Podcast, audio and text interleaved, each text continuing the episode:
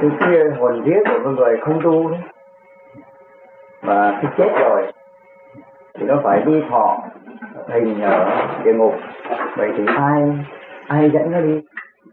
Cái đó là nó thuộc về cũng như tôi nói là nó một cây hàng thọ mà trong lúc nó chết rồi thì có người ta tới rước nó.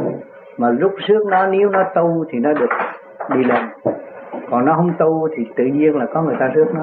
Nghĩa là coi thế tùy theo cái khả năng của nó nếu mà nó thuộc diệt trượt thì có cái thứ đầu ờ, đầu ngựa đầu này, đầu kia, đầu trâu, mặt ngựa, nó có nó rước đi.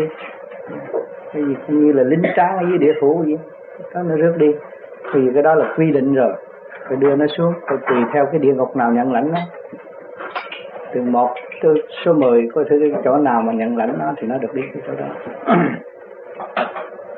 thì cái người mà có tu thì được ai hết có tu mà thực tâm tu chân chánh tu mới được ở bề trên chứng cho.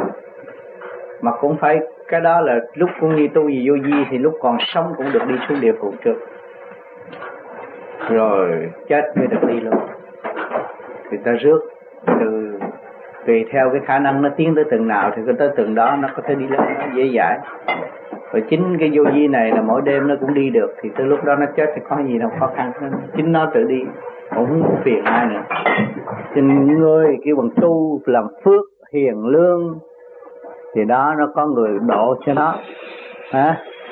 Cũng như những vị thần thánh độ cho nó để nó đi lên đi cõi được nhẹ nhàng hơn, để học tu. Chứ không phải lên đó là hưởng đâu cũng tu, cũng học tu vậy thôi. À còn thì những người mà vô vi đây là nó phải tự đi.